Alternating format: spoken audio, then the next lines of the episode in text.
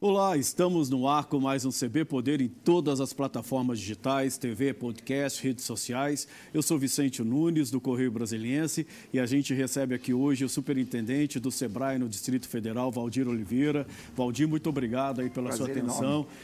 Momento complicado aí para a economia. Eu é. queria começar perguntando para você é, o que o SEBRAE está fazendo para ajudar os micro e pequenos empresários. Né, no meio dessa pandemia aí, né? pois é uma loucura, mas eu acho que o principal que nós decidimos, Vicente, é que o Sebrae não podia ser casa de ferreiro e espeto de pau. A gente tinha que fazer a nossa transformação digital. E foi isso que nós fizemos. Nós aproveitamos esse momento e fizemos é, um redirecionamento estratégico para o Sebrae e aceleramos a nossa transformação digital.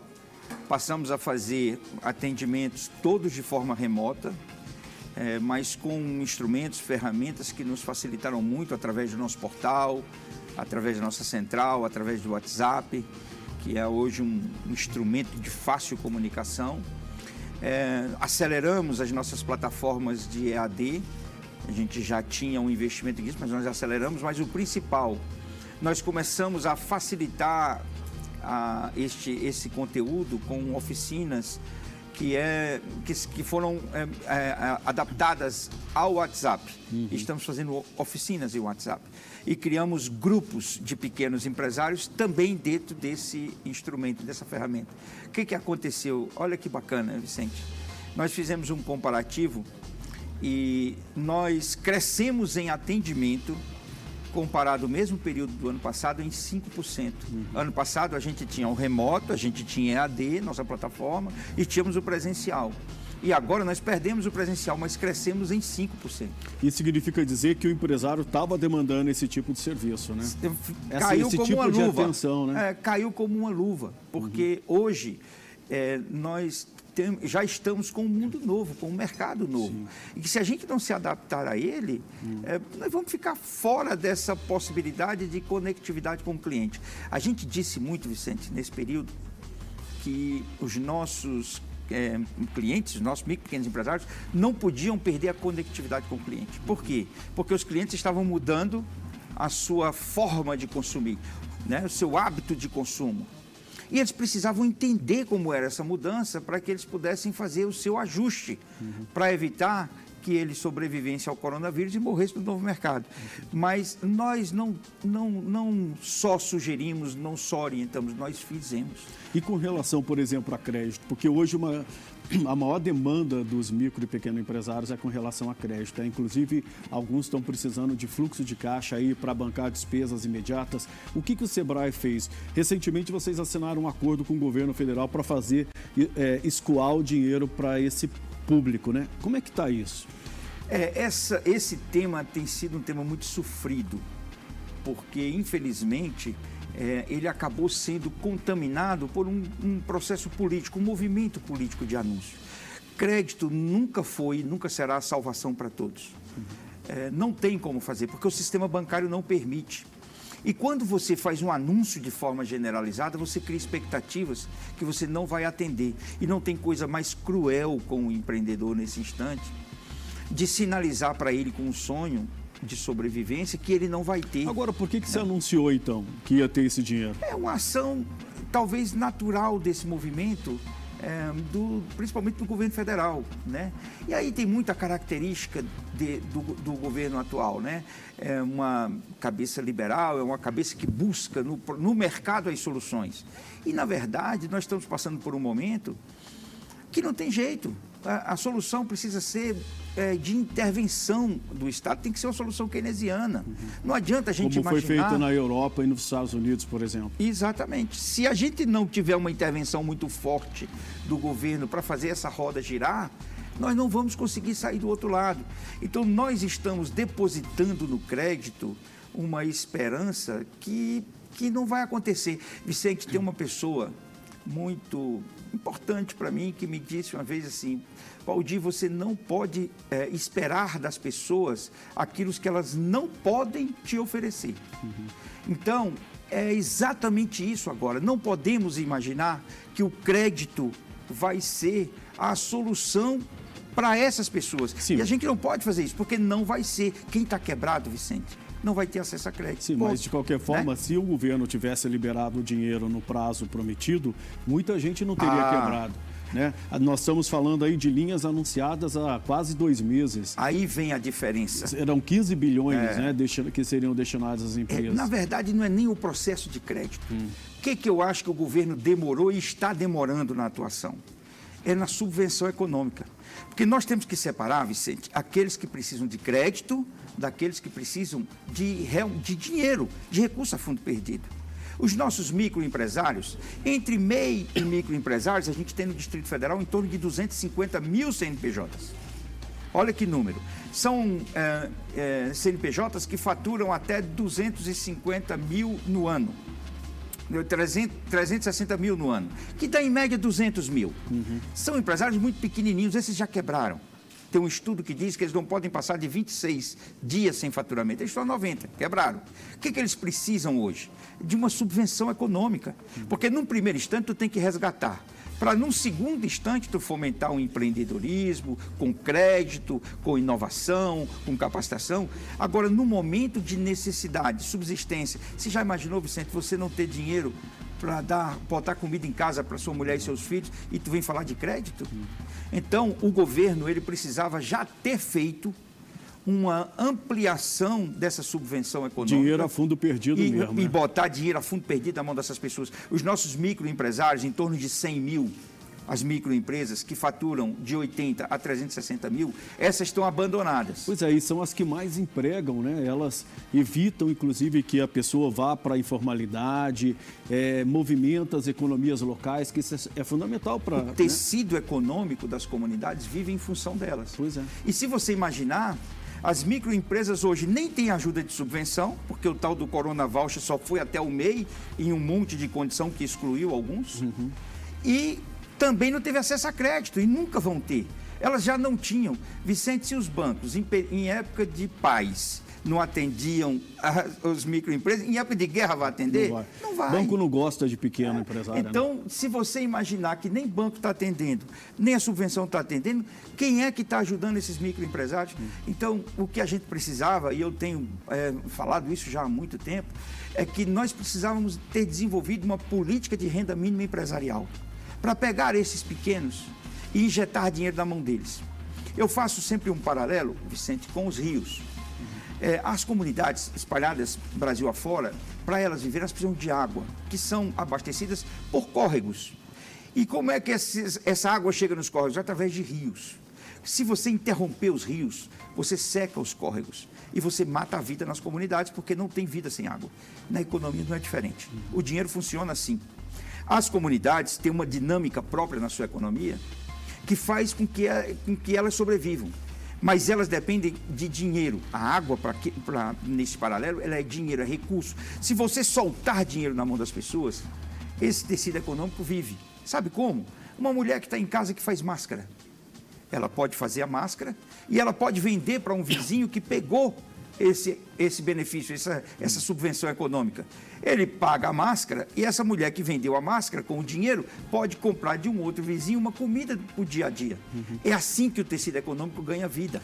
Mas se não tiver dinheiro, não vai ter vida. Nós vamos ter uma hecatombe muito maior. Quanto que você calcula de micro e pequenos empresários que não sobreviveram a essa crise, que não vão reabrir seus negócios quando a economia retomar o fôlego de verdade? Eu tenho visto é, muito, muita gente citando números com relação a essa situação, mas eu posso lhe afirmar que ninguém tem esse número.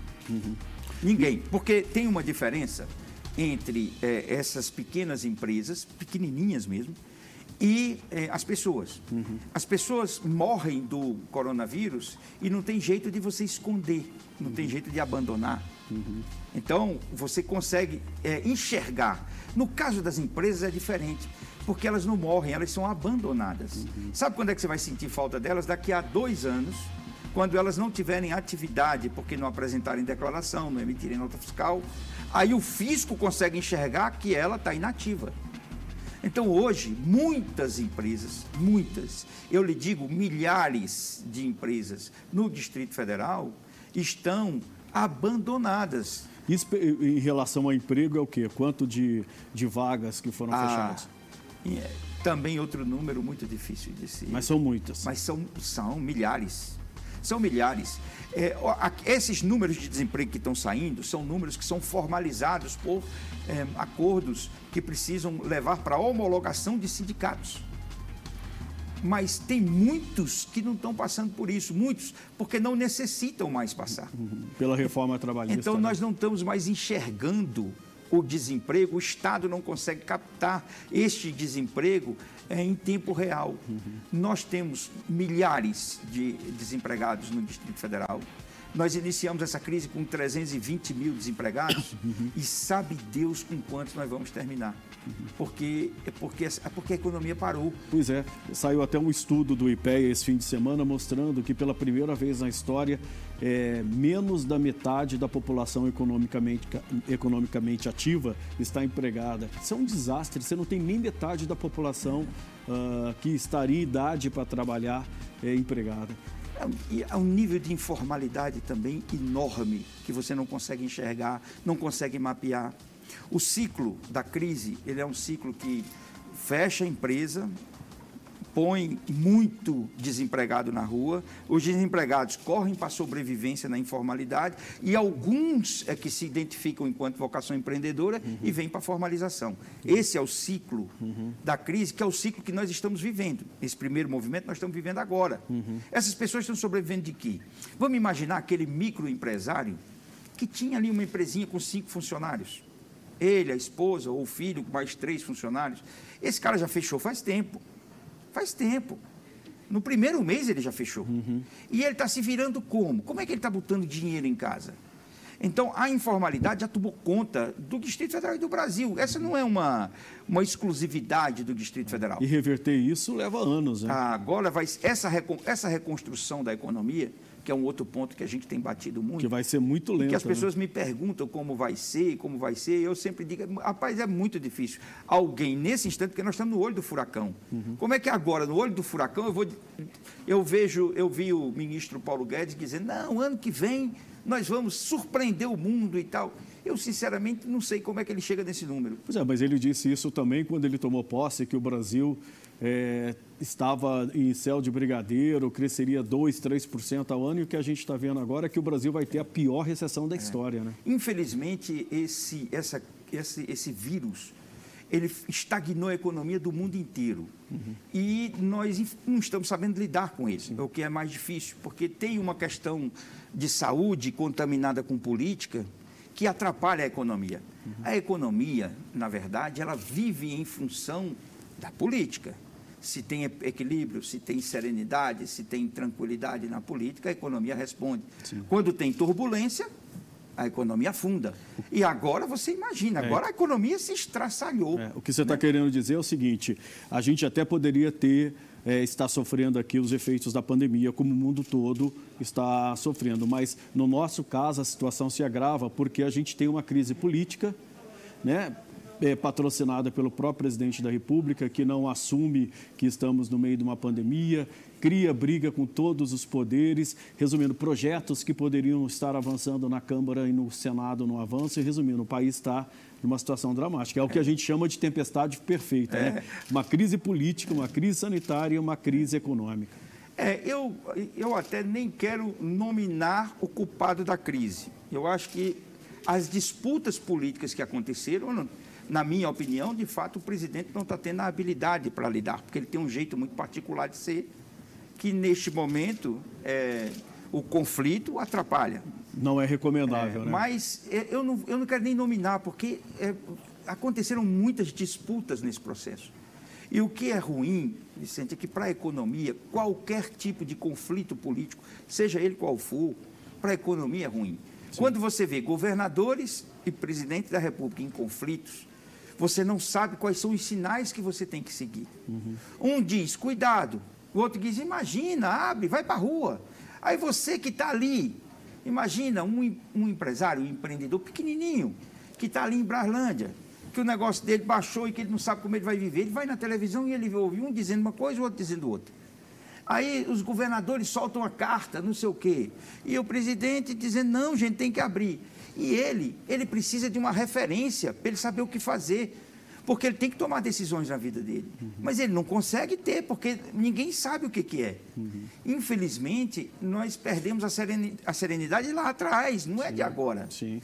É, a nossa política, Vicente, ela foi tomada por ódio faz tempo. Sim eu não, não foi de agora. Agora que a gente está vendo Os é resultado. estão acirrados. É, né? Agora é resultado. É. Mas, infelizmente, é, nós fomos tomados por ódio lá atrás.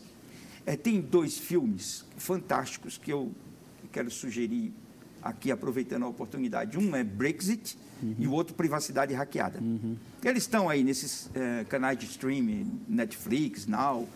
É, esses dois filmes, eles mostram como você manipular informações através de redes sociais podem causar uma tragédia é, em qualquer país. Aconteceu na Inglaterra, aconteceu nos Estados Unidos, segundo esses dois filmes. Sim. E aconteceu no mundo todo, aconteceu aqui também. Então, nós precisamos fazer um processo de reconstrução. Reconstrução, por exemplo, da credibilidade das nossas instituições, da credibilidade dos políticos. Criminalizar político não é bom, não, não gente. É. é ruim demais criminalizar, destruir, desmoralizar as instituições, não é bom, não, é muito ruim. Se a gente está insatisfeito, nós temos que fazer um processo de construção de forma serena, Sim. com debates, com iniciativas. Mas essa criminalização que tomou conta, o é. que, que ela ajudou? A, a desmoralizar as instituições. Uhum. Hoje, as instituições estão enfraquecidas. Sim. Hoje, ser político é um problema e eu não sou. Mas você olha e, e você perdeu o respeito pelos políticos. E tem muito político pois é. bom. É. E isso daí é, é um problema para a democracia, né? Muito Porque se existe um regime melhor, a gente não conhece. Mas é. do jeito que está, com todas as imperfeições. E a economia é responde a isso. É isso. Nós que estamos aqui no campo econômico, a gente precisa que tenha serenidade nesses campos para que a gente possa trabalhar, para dar direcionamentos, para a gente saber o que fazer. Então, o que a gente espera é chegar a esse momento. E nós do SEBRAE abrimos duas frentes para poder é, ajudar. A primeira frente, que é uma coisa que estamos lançando aqui em primeira mão com vocês, a gente ainda não, não divulgou, vai divulgar essa semana, mas o SEBRAE do Distrito Federal vai lançar 30 mil horas de consultoria gratuita para micro e pequeno empresário no Distrito Federal. Olha só, Vicente, 30 mil horas de consultoria focado em é, finanças e, e marketing digital, inovação. Esses são os dois pontos. Por quê? Porque eu preciso arrumar as finanças das empresas, que mudou completamente por causa do mercado. Uhum. E porque eu preciso fazer uma transformação digital, porque o modelo de relacionamento delas mudou, o mercado mudou. Uhum. Então, nós vamos oferecer para os nossos micro e pequenos empresários 30 mil horas de consultoria em finanças e marketing digital. Uhum. Mas não é só consultoria que vai resolver o problema deles. Uhum. E é de forma gratuita. Nesse instante, Sim. eles não vão pagar nada, uhum. porque a gente precisa ajudar para resgatá-los. Mas sem crédito, eles não vão sair do outro pois é. lado. O é. que, que nós fizemos? Aprovamos na quarta-feira, no Sebrae Nacional, é, uma parceria entre o Sebrae, Sistema Sebrae e o BRB, e nós vamos fazer uma primeira tranche do FAMP, que é o Fundo de Aval da Micro e Pequena Empresa, hum. De, que vai conseguir, nessa primeira tranche, a gente consegue atuar até 300 milhões de reais tá. em crédito, Isso dando é, garantia. Vai, vai quanto para cada empresa especificamente? Depende de quanto elas tenham condições de pegar. Hum. E, mas também é importante a gente dizer, Vicente, principalmente para quem está nos ouvindo, o seguinte: gente, não é para todo mundo. Não é para todo mundo. Por mais que a gente ajude na garantia, o que é que o Sebrae pode fazer nisso? Uhum. O Sebrae pode atuar na garantia. Por quê? Porque dinheiro, liquidez, os bancos estão cheios. Uhum. Falta a eles apetite para emprestar. Sim. E o apetite para emprestar, o problema é em função de falta de garantia. É, eles querem ter a garantia que vão receber. Então, né? nós vamos entrar com essa modalidade. A gente espera a aprovação desse fundo garantidor que o governo do Distrito Federal colocou para ser aprovado, para que a gente possa juntar os dois fundos e dar 100% de garantia para os nossos micro e pequenos empresários. Então, crédito e consultoria gratuita para os nossos empresários, 30 mil horas de consultoria gratuita. É assim que o SEBRAE se programou para essa retomada, para que a gente possa ajudar os nossos micro pequenos Tentar fazer é, sobreviver a maioria, pelo menos, ou uma grande maioria é. das empresas. Eu vou te pedir licença um minutinho, a gente vai fazer um intervalo e volta já já. Fica aí.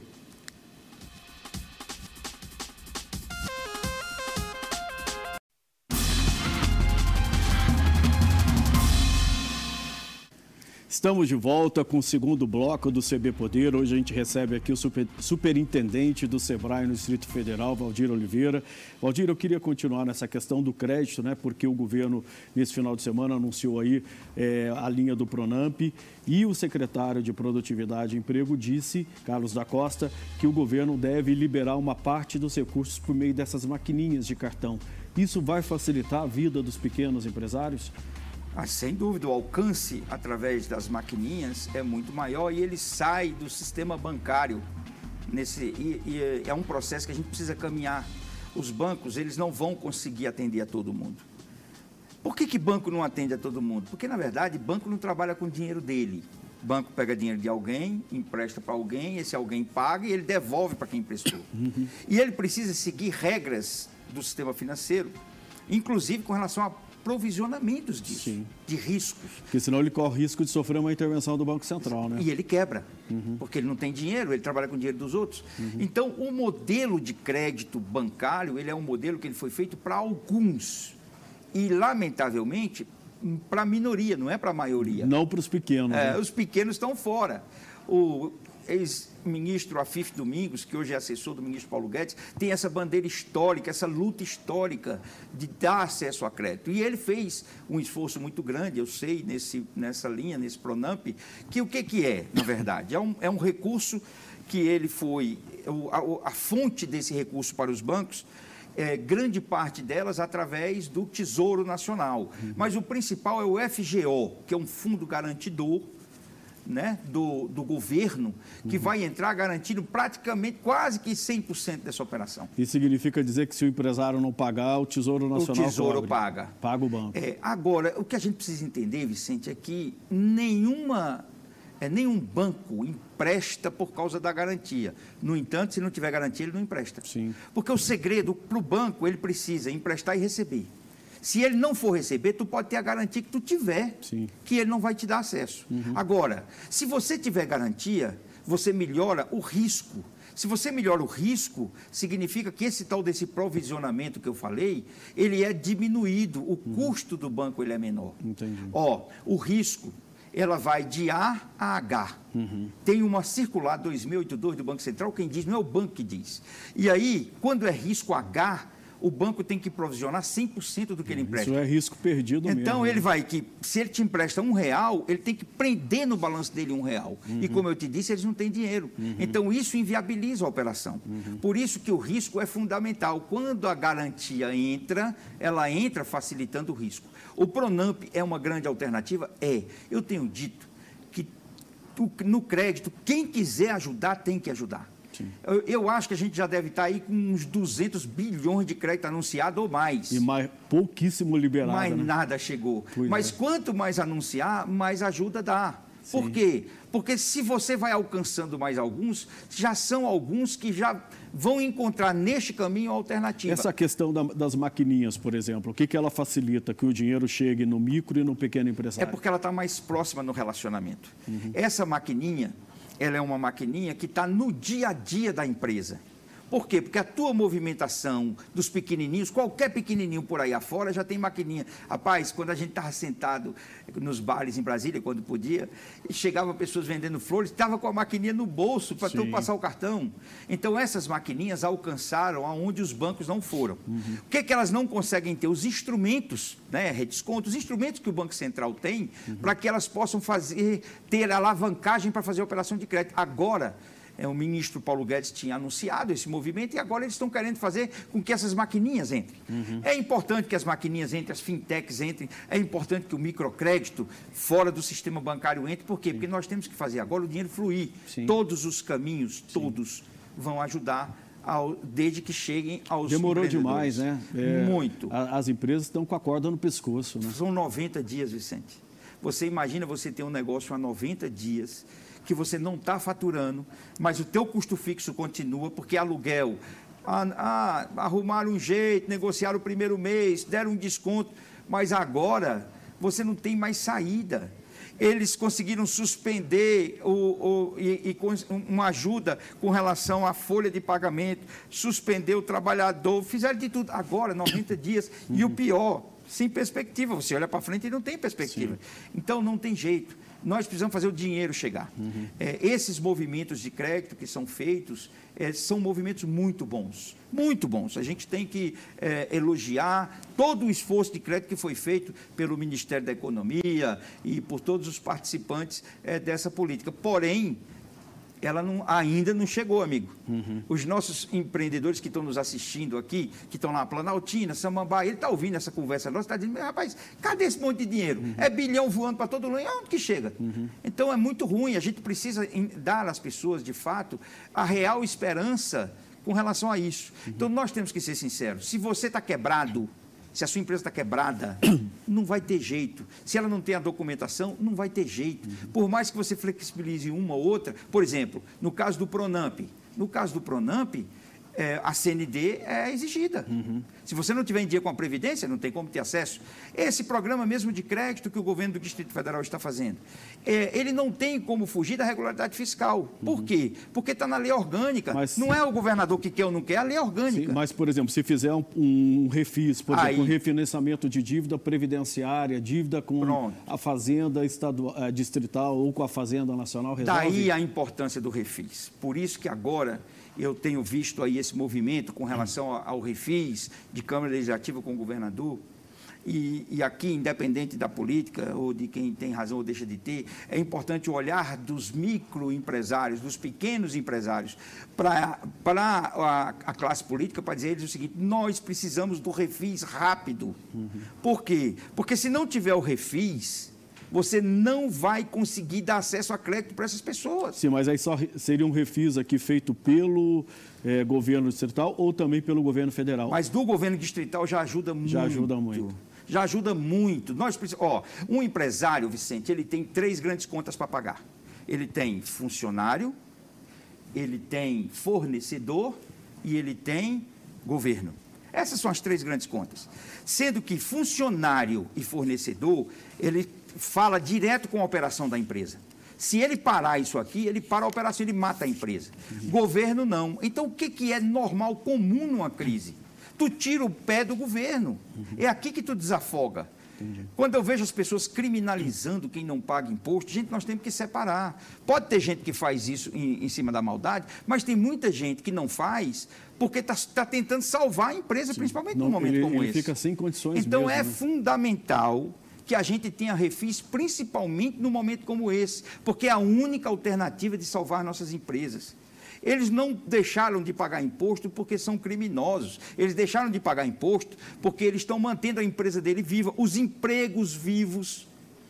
Quantas famílias não têm seus filhos em escola, em saúde, tudo sustentado por uhum. esses empregos. Sim. Então a gente tem que fazer essa compreensão do momento uhum. para poder encontrar essa alternativa. O refis uhum. é fundamental para que a gente possa ter uma reativação dessas Já empresas. tem algum projeto aqui na Câmara é, Distrital nesse sentido? Tem, o governo do Distrito Federal preparou, a Secretaria de Economia fez um projeto bastante ousado. Uhum muito ousado, e o que muito que tá positivo. Faltando? Não, está lá nas negociações para serem aprovados, né?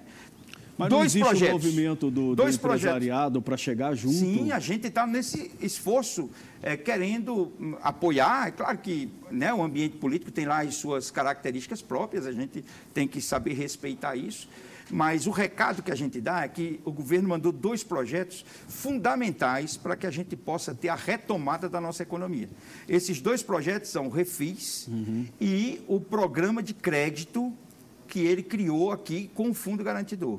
Sim. Ó, esses dois movimentos do governo são os dois movimentos que vão fazer com que o ambiente empreendedor se prepare para ele retomar. Uhum. Empreendedor, Vicente, ele não precisa de esmola e de auxílio de ninguém. Uhum. Ele só precisa que você não atrapalhe. Se você deixar o ambiente pronto, ele retoma, ele recria, ele se reinventa. E ele é criativo, né? O brasileiro, Totalmente, no geral, exato. criativo. Né? Nosso jeitinho brasileiro é que faz a diferença. Tem um professor, Bisamate de Souza, que ele fez um estudo até antropológico, mostrando o perfil do empreendedor brasileiro. E ele disse que esse jeitinho brasileiro transforma o empreendedor no virador, aquele que se vira nos 30. Então, pode ficar tranquilo, se você deixar um ambiente pronto, ele vai retomar. E é isso que esses dois projetos entraram. É assim, a gente espera que eles sejam aprovados o mais rápido, para que a gente possa dar a condição para o empresário. Porque nós precisamos hoje olhar para o micro e pequeno empresário e não ser mais cruel com ele. A gente precisa ajudar, dizer realmente o que vai acontecer. Hoje, crédito, com esse ambiente empreendedor, com a capacitação gratuita que o Sebrae vai oferecer, é tudo que a gente pode ter de instrumento para que ele possa se reinventar mas é muito cruel nesse instante a gente não ajudar essas pessoas. Vamos torcer para que realmente esses pequenos empresários é, tenham os seus negócios preservados aí pelos governos, tanto distrital quanto federal. Eu queria agradecer aqui a sua presença, Valdir. Infelizmente o nosso tempo acabou, o CB Poder fica por aqui. É, até a próxima. Se puder, fique em casa e use máscara. Tchau.